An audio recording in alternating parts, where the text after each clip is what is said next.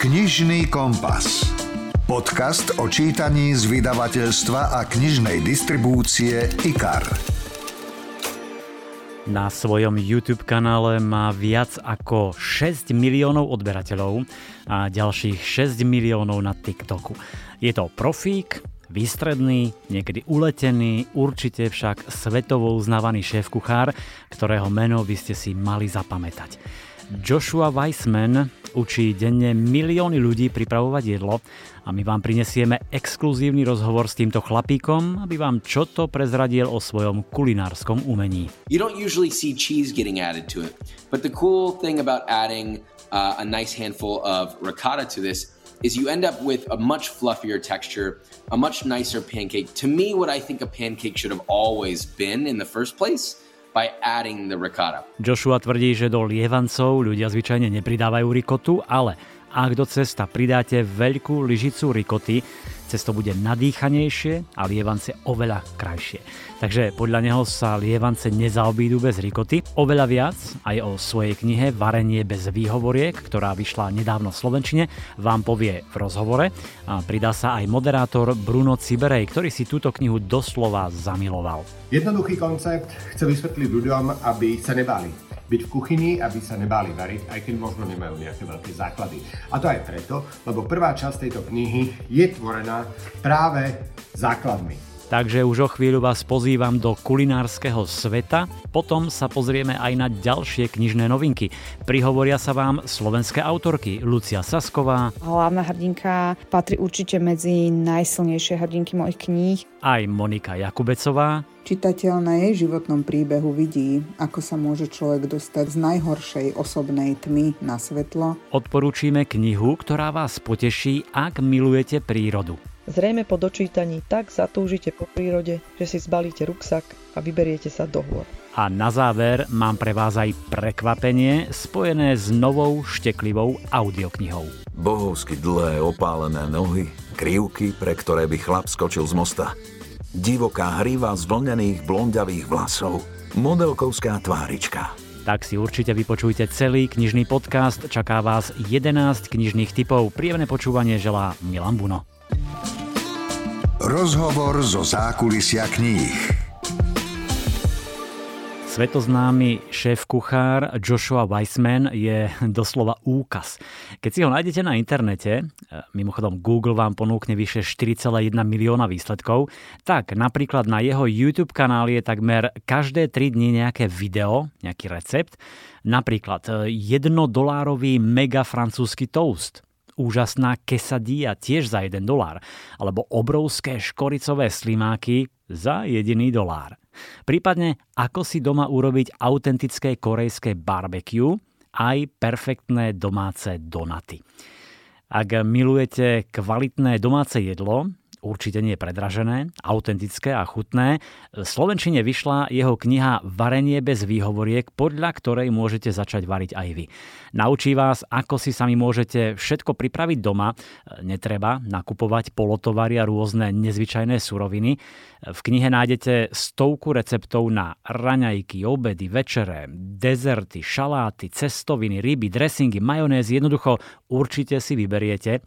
A ak trošku váhate, pokojne najskôr nazrite do jeho YouTube profilu, ktorý funguje už roky a naozaj je premakaný a v našom exkluzívnom rozhovore, ktorý sme robili v spolupráci s Brunom Ciberejom a televíziou JOJ, nám prezradil všeličo zaujímavé. Začnime teda tým YouTube kanálom.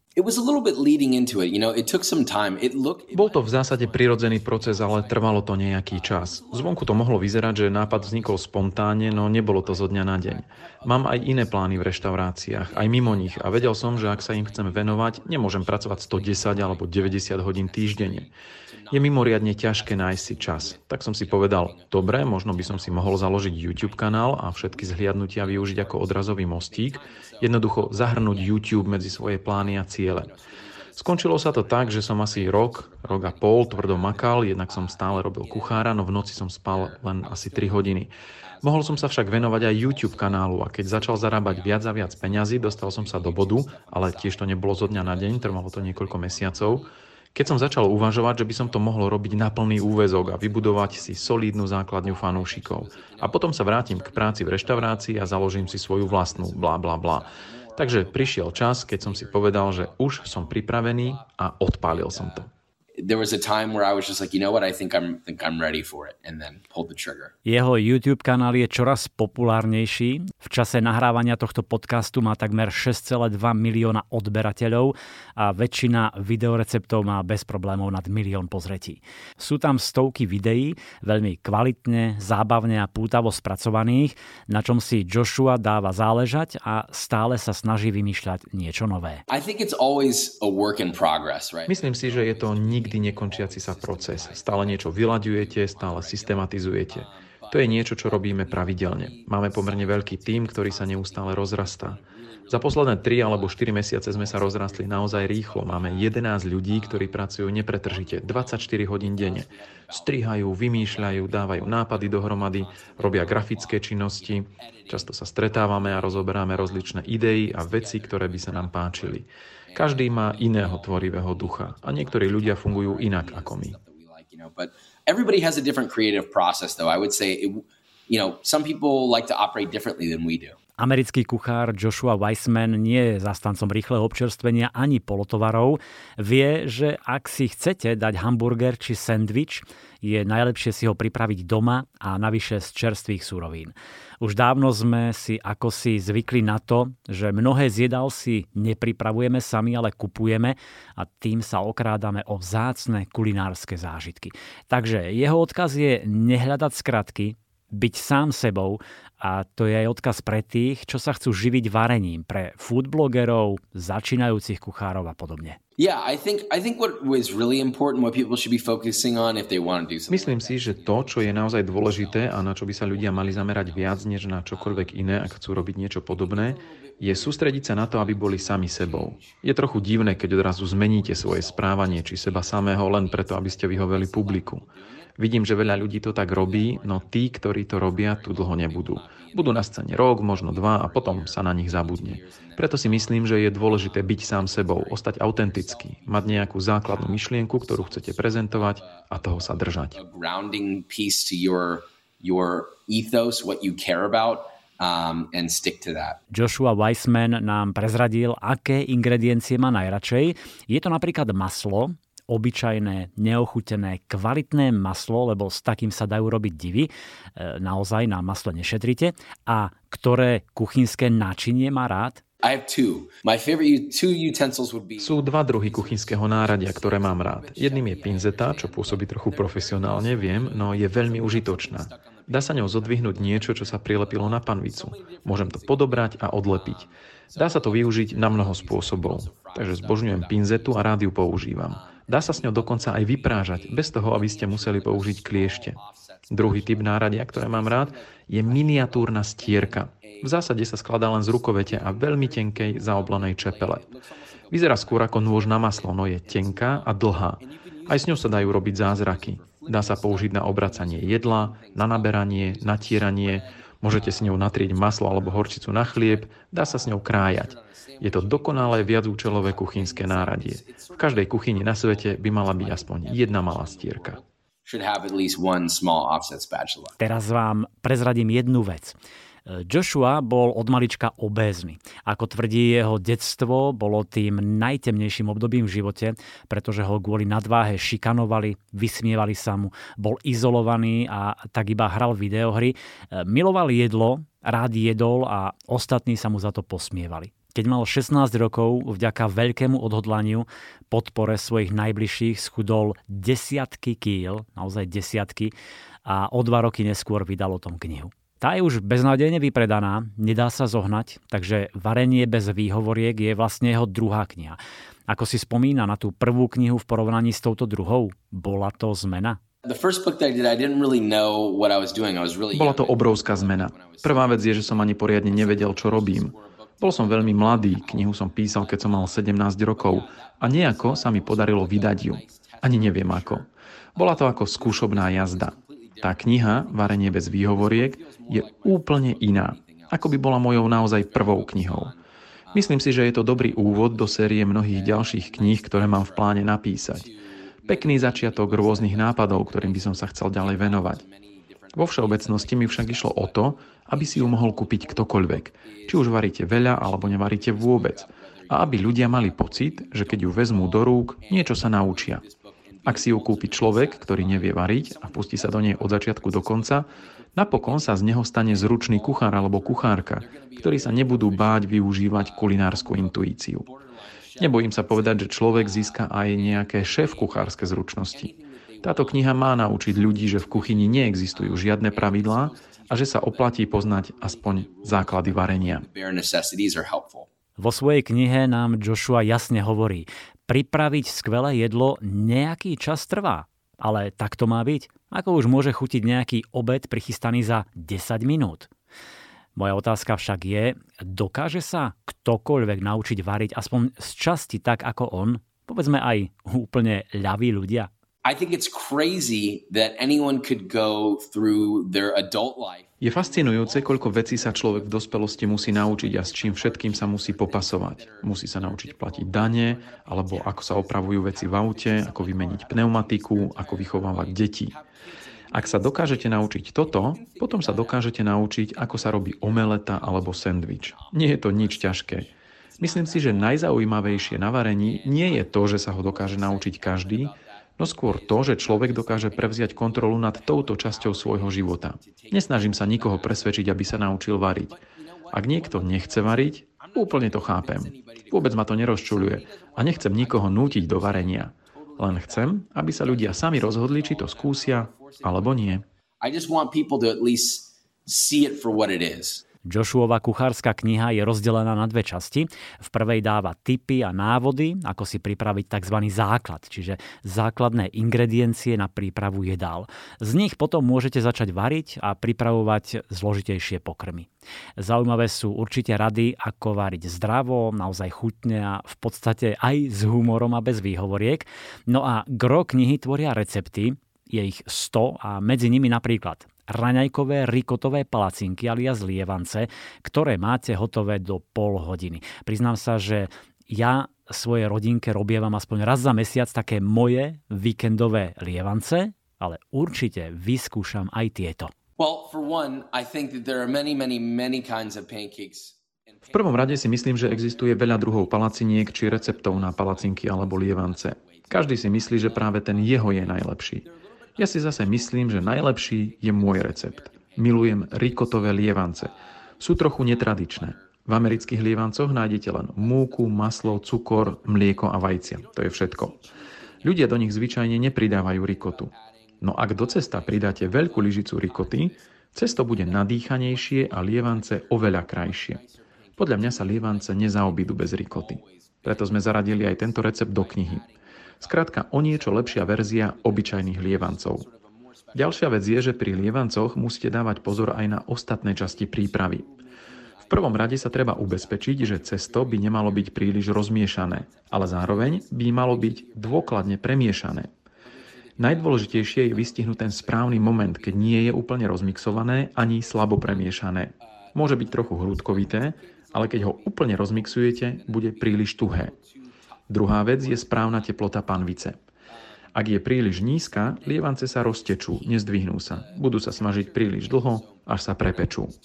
Na druhej strane, ak je panvica príliš horúca, lievance budú na povrchu pripálené, no vo vnútri surové. Takže panvicu musíte rozohriať na takú akurátnu, rovnomernú teplotu a lievance smažiť na slabom až miernom ohni. Teplotu samozrejme treba upravovať podľa potreby. Je príliš vysoká? Bum, stište oheň. To je všetko. Keď zvládnete tieto dva kroky, zvyšok je už hračka.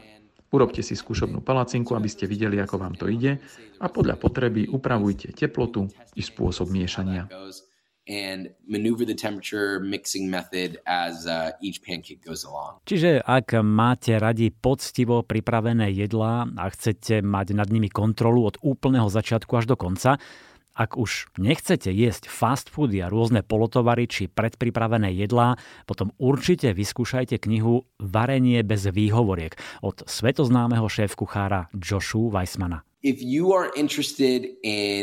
Ak máte záujem vyskúšať niečo nové, o čom si myslíte, že by vás mohlo baviť, alebo túžite po novej činnosti, ktorá by vám mohla priniesť radosť do života a nikdy ste pritom neskúšali varenie, prvý krok je prečítať si túto knihu, ktorá vás prevedie zákutiami kuchyne, tak aby ste necítili strach z niečoho nového a neznámeho. Zabudnite na obavy a jednoducho sa pri varení zabávajte. Najdôležitejšia myšlienka tejto knihy je, nesústrete sa toľko na to, či sa vám jedlo podarí alebo nie, hlavné je, aby ste sa pritom zabavili. Je to jedna z mála vecí, z ktorých ľudia dokážu mať radosť.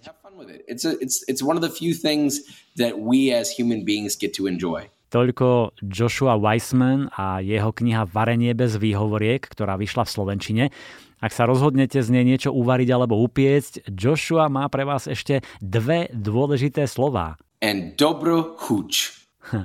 No a knihu si doslova zamiloval známy moderátor Bruno Ciberej, ktorý z nej už aj čo to uvaril upiekol. Veď vypočujte si. Musím povedať, že v kuchyni trávim celkom veľa času a rád varím, rád pečiem. Je to pre mňa forma oddychu a tak som rád, keď môžem e, nájsť nejaké nové recepty, nejaké nové postupy alebo zaujímavého kuchára, ktorý mi prípadne tie nové postupy a nové recepty vysvetlí. A tým zaujímavým kuchárom je v poslednej dobe Joshua Weissman. Američan, ktorý si pre mňa zázrakom a dosť v rýchlej dobe získal množstvo fanúšikov na celom svete, ale ono zase to nie je až taký zázrak, lebo tie jeho recepty sú veľmi vtipné, zábavné a zároveň nie sú až tak extrémne náročné, aby si ich nedokázal niekto doma pripraviť. Čo je skvelé, že už ho nemusíte sledovať len na Instagrame, TikToku alebo YouTube, kde na TikToku a YouTube má vyše 6 miliónov followerov, čiže sledovateľov, ktorí odoberajú každý jeho jeden recept. A on robí veľmi zaujímavé recepty, porovnania, častokrát sú to porovnania skôr na americký trh, ale konečne sa k nám dostáva kuchárka, ktorú vytvoril, je to jeho posledné dielo a to varenie bez výhovoriek. Jednoduchý koncept chce vysvetliť ľuďom, aby sa nebáli byť v kuchyni, aby sa nebáli variť, aj keď možno nemajú nejaké veľké základy. A to aj preto, lebo prvá časť tejto knihy je tvorená práve základmi. Opísané základy, príprava jednoduchých masiel, jednoduchého cesta a potom môžete prejsť na ďalšie recepty, ktorých je zhruba 100 a vybrať si zaujímavé jedlá, ktoré pripravuje, ale on rád pripravuje veci od základu. To znamená, žiadne polotovary, ktoré si donesiete domov, zmiešate tri ingrediencie a vytvoríte e, jedlo. Zvyčajne som chcel povedať, že chutné jedlo, ale to neplatí v mnohých prípadoch a preto je dobré si všetko urobiť doma. Nezaberie vám to až toľko času, tie recepty, ktoré on poskytuje sú veľmi fajn, rýchle, E, nezabijete s nimi hodiny a hodiny, aj keď môžete, lebo niektoré sú možno náročnejšie, ale keď postupne prejdete túto knihu, tak získate také dobré základy a také dobré vedomosti o tom, ako sa správať v kuchyni, čo robiť a ako pripravovať jedla, že myslím, budete veľmi vďační, ak sa dostanete k tejto knihe a preštudujete, prelúskujete ju, sprava doľava a potom získate ten správny pohľad na to, ako variť. Mňa baví, mňa baví listovať, vyberať si recepty. Ehm, niektoré som už pripravoval a napríklad jeho úplne jednoduchá baby brokolica pečená v rúre je vynikajúca. Je to skvelá príloha, alebo vôbec, keď máte nejakú párty večer, tak uh, si pripravíte túto brokolicu a myslím, že nikto neodmietne. Chrumkavé, oriešky, vynimočné. A takých tu receptov v tejto knihe je skutočne veľa. Mňa Joshua Weissman baví a ja verím, že bude aj vás. Počúvate podcast Knižný kompas. Po kulinárskej knihe teraz narobím chuťky, dúfam, najmä dámam. Mám tri skvelé typy na romantické, vzťahové ženské romány. Prvý sa volá Na vlnách a spoznáme dvojicu, ktorá bola stvorená pre veľkú lásku. Anna chcela s Benom stráviť zvyšok života, ale jej snúbenec tu zrazu nie je. Anna nedokáže vstať z postele, jej život stratil význam, kým jej jedného dňa necinkne v mobile pripomienka s upozornením, že práve dnes je ten veľký deň. Deň, keď si s Benom naplánovali plavbu plachetnicou do Karibiku, z Floridy do Trinidadu. A čo spraví Anna? Rozhodne sa, že vypláva sama. Dúfa, že sa jej týmto gestom podarí s Benom rozlúčiť a vrátiť sa do života. Rýchlo si však uvedomí, že bez pomoci cestu nezvládne. Plachtenie bolo odjak živa Benovou vášňou, osloví preto Kína, skúseného námorníka, aby jej pomohol. Podobne ako Anna, aj Kín si svoju budúcnosť predstavoval inak, osud mal však iné plány. Anna počas spoločnej cesty uprostred oceánu nájde nielen samu seba, ale tiež novú lásku a spolu s ňou aj zmysel života. Novinka na vlnách je krásny príbeh, ktorý sa číta ako cestopis. Bahamy, Bimini a ďalšie ostrovy v Karibiku. Nenásilne sa dozvedáme o miestnych zvykoch, zaujímavostiach, o prírodných katastrofách, ktoré tento kút zeme sužujú. Je to taká pohodovka pre milovníkov dobrodružstva, cestovania a romantiky. Potom tu mám historickú romancu, tretí diel v sérii Klub vojvodov od Scarlett Scottovej a príbeh sa volá Nebezpečný vojvoda. Na jednej strane je agent britskej koruny, vojvoda Griffin, ktorého kvôli podozreniam postavili mimo službu. Zúfalo sa snaží očistiť svoje meno, ale aj tak napokon skončí v domácom väzení. Na druhej strane sledujeme Lady Violet, ktorá sa chystá vydať za najnudnejšieho muža v Anglicku, no jedného dňa narazí na bezočivého vojvodu Griffina a ten prinesie do jej života vzrušenie, prebudí v nej túžbu po dobrodružstve a tak medzi nimi vznikne tajné spojenectvo. Lady Violet chce odhaliť pravdu okolo vojvodu Griffina, je odhodlaná, neústupčivá, pri pátraní im hrozí aj nebezpečenstvo ale ukazuje sa, že tou najväčšou hrozbou môže byť láska. Hm, tak to je historická romanca Nebezpečný vojvoda. No a do tretice chuťovka pre dámy, súčasná sexy romanca a bestseller Wall Street Journal Čo k tebe cítim od Mary Forsovej. Príbeh o dvoch ľuďoch, ktorí nemajú absolútne nič spoločné, okrem tých najdôležitejších vecí. Carmen rozbieha vysnívanú kariéru v nemocnici ako zástupkyňa vedúcej PR, no hneď na začiatku skončí ako opatrovateľka síce príťažlivého, no arogantného neurochirurga Jasona. Je nafúkaný, nechce s ním nič mať, to bôž žiadny ľubostný románik, ale poznáte to. Srdcu a iným častiam tela občas nerozkážete. Jason tiež nemá o ňu nejaký záujem, ale chce Carmen využiť, aby presvedčil predstavenstvo nemocnice, že tá jeho pošramotená povesť nie je až taký problém. Že by mohli zavrieť minimálne jedno očko. Ani jeden z nich na romantiku nepomyslí, ale Carmen je pre Jasona závanom čerstvého vzduchu. On ju zas priťahuje, zrušuje a tak sa pomaly lámu ľady, preskakujú iskry a celé to smeruje k poriadnému škandálu. Čo k tebe cítim je dobre napísaný príbeh, ktorý vás rozosmeje aj rozplače, v ktorom miestami až cítite ich emócie, bavíte sa na humore a užívate si to napätie.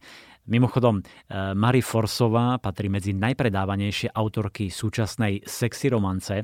Jej knihy preložili do vyše 30 jazykov a predalo sa viac ako 10 miliónov výtlačkov. Odeon. Knihy pre náročných. Občas si myslíme, že niektoré veci sú väčné, že tu budú stále, že predsa máme na ne právo, ale omyl. Otec mu kedysi povedal, že v živote sa každý deň niečo stratí a niečo iného nahradí. Tak to vo svete chodí, vieš, povedal mu. A nám je smutno za tým, čo bolo predtým.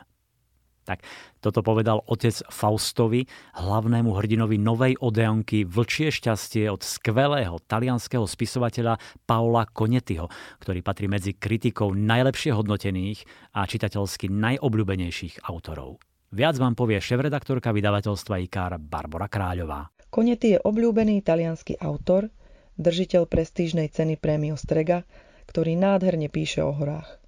A jeho vlčie šťastie vonia drevom, rosou, letným slnkom, prvými mrazmi, kuchyňou vysokohorskej chaty či kávou.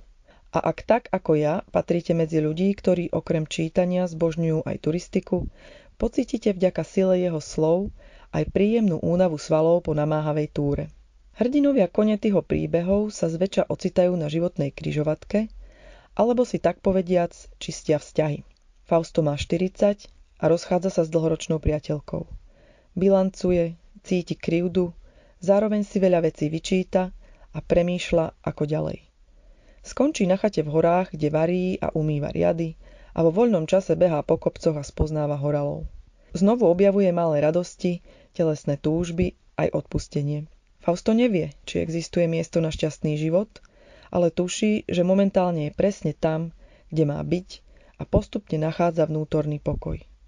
Vlčie šťastie si dokáže čitateľa podmaniť, lebo postavy sú ako hrstka starých priateľov, ktorých dôverne poznáme a mnohé Faustové pocity si prežil každý z nás. Je to upokojujúce, príjemné čítanie, ktoré má aj ďalší rozmer. Zrejme po dočítaní tak zatúžite po prírode, že si zbalíte ruksak a vyberiete sa do hôr. A nemusia to byť hneď talianské nebotyčné končiare. Mne napríklad úplne stačí aj milovaný choč. Slovenský spisovateľ. 70 rokov vo vašej knižnici. Z vydavateľstva Slovenský spisovateľ mám pre vás dva výborné kúsky. Román Lucie Saskovej Neznámych nemiluj vychádza v novom vydaní a bol to jej úplne prvý román. Je to príbeh mladého dievčaťa, ktoré žije v istom slovenskom meste, začína sa zostra, drsňa tvrdo, mladú vysokoškoláčku znásilní na záchode kamarátkinho bytu jeden z hostí, celkom nevinnej kolaudačnej oslavy. Je to naozaj brutálne a smutné, no Stáva sa to a niekedy častejšie, ako by sme si želali. Následne sledujeme, ako sa hlavná postava, rozprávačka, vyrovnáva s týmto zážitkom. Hľadá svoje staré ja. Prechádza rôznymi fázami od odmietania a strachu cez sebalútosť, paniku, úniky až po odhodlanie a napokon v sebe nachádza novú, zrelšiu osobnosť autorka Lucia Sasková. Neznámych nemiluj nie je ľahký príbeh, e, zároveň si však myslím, že sa ľahko a rýchlo číta a hlavná hrdinka patrí určite medzi najsilnejšie hrdinky mojich kníh. E, je to príbeh o traumatickom zážitku, ale zároveň o láske, o priateľstvách a ich sile a tak trochu aj o tom, že nech sa stane čokoľvek, tak život ide ďalej a psychické prekážky sú takmer vždy ťažšie zdolateľné ako tie fyzické a potrebujú teda čas. Uh, tento román je síce výrazne kratší ako moje ostatné knižky, ale napriek tomu, že by som ho dnes napísala už asi inak, je aj po takej dlhej dobe pre mňa stále veľmi silný. Určite veľmi silný príbeh, ktorom Lucia výborne vykreslila bežný život i myšlienky mladých ľudí, plasticky vymodelovala hlavnú postavu, ktorá je autentická, takže nemáte problém uveriť jej. Oceňujem, že nesklzla do nejakého sebatríznenia a smútku, ale príbehu nechýba ani humor a sebairónia. Navyše žiadne lacné moralizovanie, ale skôr trefné a vecné komentovanie. Úvahy, ktoré zaujmú. Plus k tomu dynamika, ktorá strhne čitateľa. Neznámych nemiluj teda bola prvá kniha, ktorá Lucii vyšla v roku 2012 a teraz v novom, ešte krajšom vydaní vychádza znova to, že po desiatich rokoch vychádza reedícia môjho debutu Neznámych nemiluj, je pre mňa veľká vec a veľká česť a ja si strašne vážim, že vydavateľstvo tejto knižke aj po tak dlhej dobe dôveruje a teda, že dôveruje aj mne samej. E, tento príbeh je pre mňa výnimočný z viacerých dôvodov. E, v prvom rade preto, že to bol môj prvý príbeh, e, ktorý bol odkladaný niekoľko rokov a zároveň ten, ktorý bol akýmsi pokusom, že či písanie v mojom prípade má alebo nemá zmysel. E, aj preto, že bol šancou, ktorú som od vydavateľstva dostala a tento môj nesmelý pokus e, písať e, vlastne odštartovalo to, že som s písaním neprestala a stalo sa takou mojou vášňou alebo relaxom, psychohygienou a vlastne všetkým tým, bez čoho si život už ani neviem predstaviť. A fakt viem, o čom hovorím, pretože práve v tomto období po odovzdaní rukopisu mám v písaní pauzu a už cítim, ako mi to písanie chýba a už naozaj každý deň vymýšľam, že e, do čoho ďalšieho sa pustím. Luciu aj nás všetkých potešila najmä tvrdá väzba knihy. Prvé vydanie bolo v takom malom paperbacku a najmä exkluzívna obálka, vďaka ktorej zapadne do domácej poličky k jej predchádzajúcim hitom, ako bola odsúdená, unesená, obvinená. Veľmi sa teším, že kniha vyjde v tvrdej väzbe a v obálke, ktorá je opäť krásna a úplne odlišná od tej pôvodnej a teda dokonale zapadne do poličky čitateľov aj do tej mojej vlastnej a vedľa tých ostatných príbehov Eh, keďže sa z nej stala obálka, ktorá zapadne sériou medzi tie posledné. A u ľudí sa už začala nazývať hmatkateľnou a hladkateľnou a bude to v úvodzovkách opäť ona. Eh, je to celé také deja vu a ja sa z tej knižky teším takmer rovnako, ako keď vychádzala v roku 2012, ale iba takmer, pretože ten istý pocit ako pri vydaní prvotiny už nezažijem nikdy, ale stále aj po takej dlhej dobe je to pre mňa niečo neuveriteľné a naozaj mám z toho obrovskú radosť. Aj druhá kniha z vydavateľstva Slovenský spisovateľ je špecialitka. Román Agáty Christy Muž v hnedom obleku. Je to príbeh z roku 1924 a vychádza na Slovensku úplne po prvý raz. Je to originálny detektívny príbeh s prvkami dobrodružstva a špionáže, ku ktorému autorku inšpirovala cesta okolo sveta, ktorú podnikla so svojím prvým manželom Archibaldom Christým v roku 1922. Hlavnou hrdinkou je Anne Bedingfieldová, mladá, pôvabná a naivne romantická žena po smrti svojho otca prichádza do Londýna, aby našla vzrušenie a dobrodružstvo. Tam sa predsa dejú veľké veci a na stanici londýnskeho metra sa stane jediným očitým svetkom strašnej a zvláštnej udalosti. Na smrť vydesený neznámy muž v náhlej panike spadne z nástupišťa medzi koľajnice a elektrický prúd ho na mieste usmrtí. Scotland Yard uzavrie prípad ako nehodu, no kto je záhadný muž v hnedom obleku, ktorý sa vydával za lekára a ušiel len čo prezrel telo obete? A čo znamená šifrovaný odkaz na lístku, ktorý pri úteku stratil? Odvážna N sa rozhodne podozrivého muža vypátrať a už čoskoro vyjde najavo, že nehoda súvisí s objavením uškrtenej ženy v istom vidieckom sídle. Zdá sa, že rezervovaný elegán plukovník Race pátra po tej istej záhade ako N a ich cesty sa majú onedlho skrížiť. V románe Muž v hnedom obleku sa po prvý raz objavila postava plukovníka Racea, ktorý sa neskôr ešte dostal do kníh ako Karty na stole či Smrť na Níle. Nie je to síce taká klasická Agatha Christie s Herculom Poirotom alebo slečnou Marplovou, no rozhodne je to výborne prepracovaný príbeh, ktorý má nápaditú zápletku aj rozuzlenie. Autorka vytvorila pútavé prostredie, práve tá plavba na lodi a časť knihy odohrávajúca sa v Afrike robia knihu ešte zaujímavejšou. V knihe nachádzame aj viac humoru, ako sme zvyknutí a k tomu irónia a nadhľad, takže príbeh vyznieva veľmi sviežo. Mimochodom, Agatha Christie písala okrem tých klasických detektívok aj takéto odľahčenejšie príbehy, ktoré mali často špionážnu linku, nechybala romantika a dobrodružstvo a ona sama ich označovala za napínavé, ľahké čítanie. Ajna. Na vlne ezoteriky a spirituality. Pozývam vás do sveta ezoteriky, anielov, do vyšších sfér, duchovných a pre mnohých rozumom neuveriteľných. Monika Jakubecová si získala tisíce čitateľov svojimi knihami ako Prebudili mánieli, Život s anielmi, Cesta k svetlu a Kozmická láska. Práve na ňu akoby nadvezovala jej novinka s názvom Galaktické vedomie, kniha nádeje. Hovoriť o knihe Galaktické vedomie mi nedovolí inak, ako začať pri knihe Kozmická láska. Tento román, ako všetky ostatné knihy, je zväčša prepísaný môj denník zážitkov.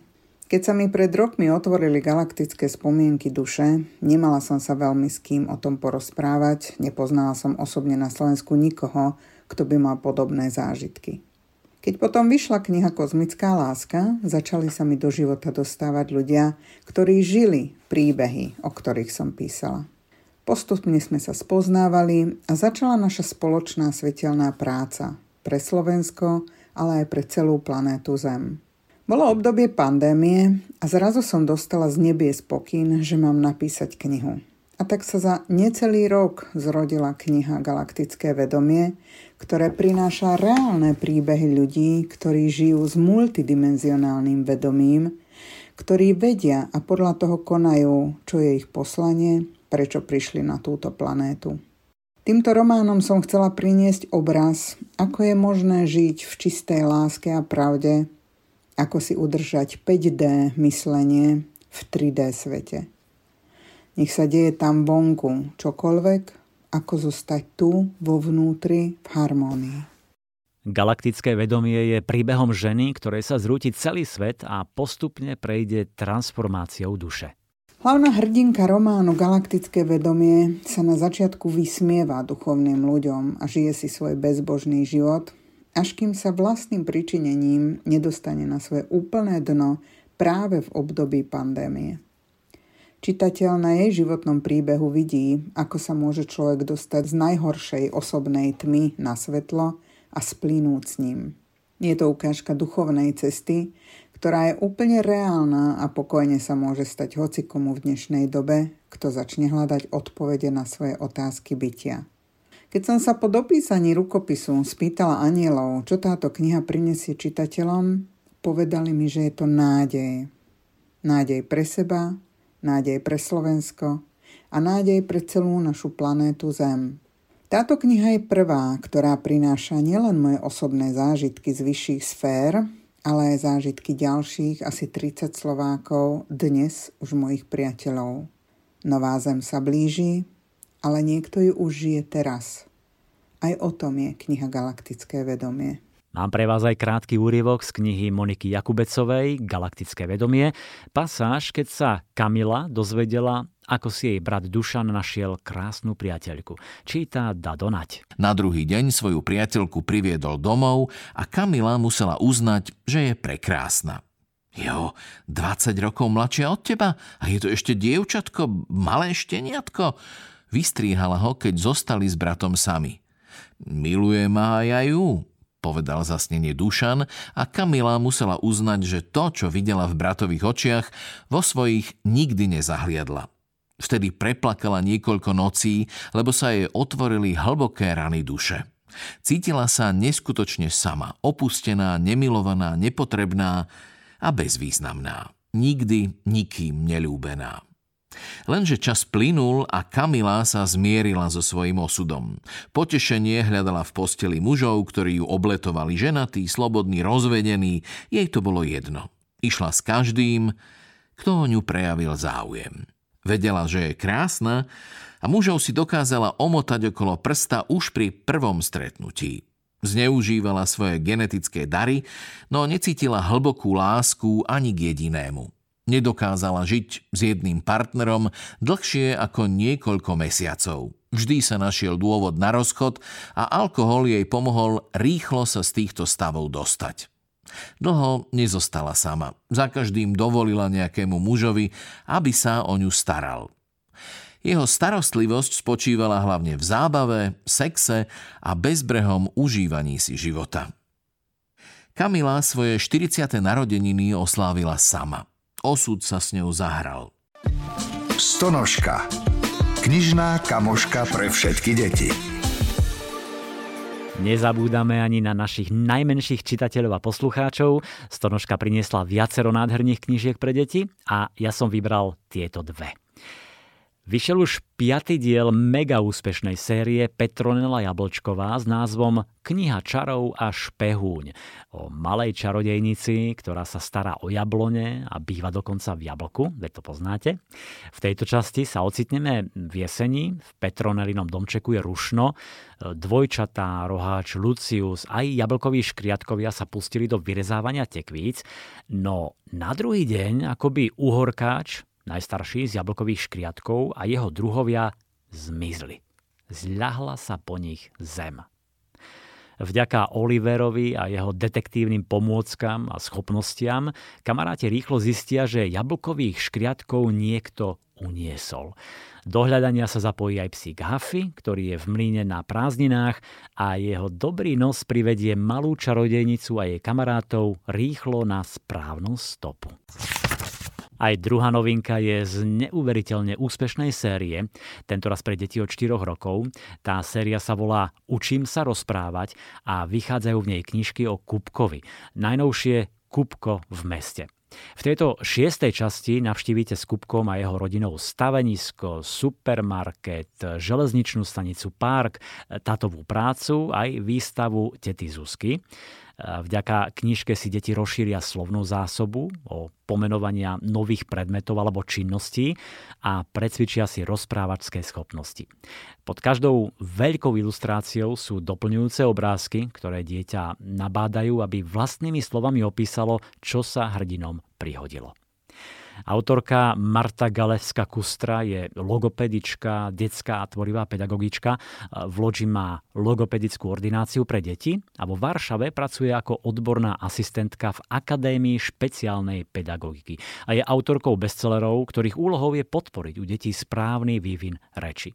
Dokazujú to aj tieto jej knižky o Kupkovi, ktoré odporúča rodičom aj naša slovenská logopedička, doktorka Lucia Paluďajová so slovami, ak hľadáte prvú knihu pre svoju ratolesť, sériu o Kupkovi rozhodne odporúčam. Počúvate podcast Knižný kompas. A na záver ešte tip na audioknihu.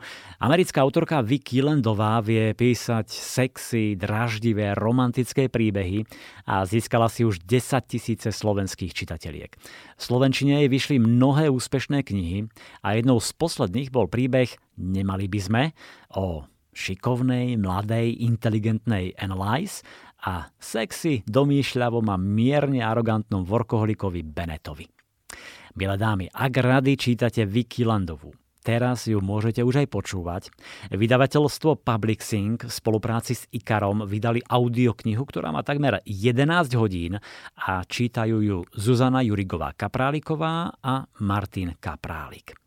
Mám pre vás úryvok, keď sa Bennett dozvie, s kým bude kvôli nečakanej fúzii bojovať o novú prácu.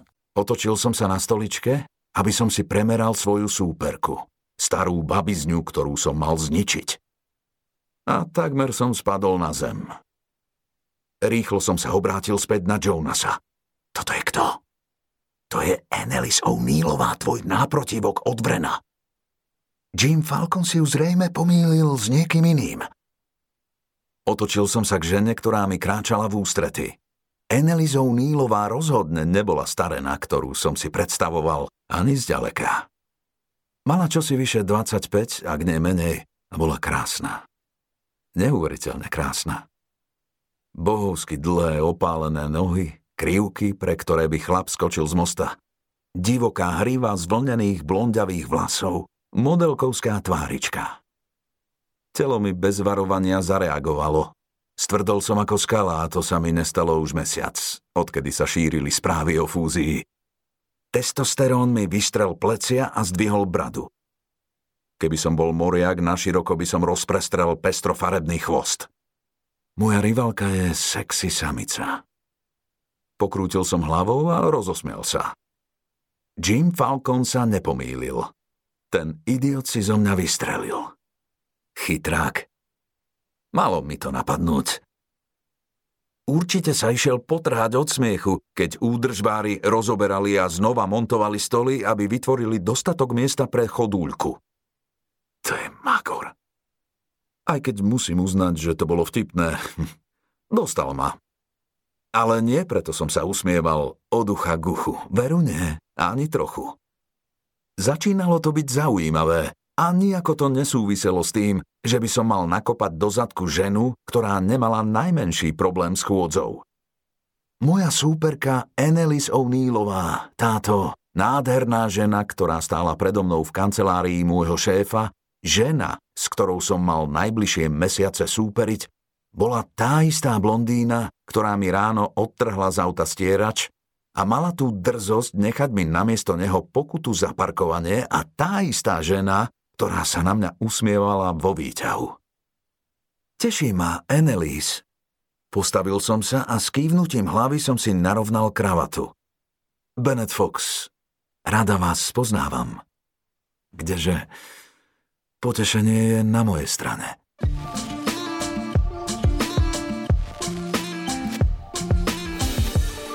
Priatelia, malý darček a odmena pre vás, ktorí ste dopočúvali až sem.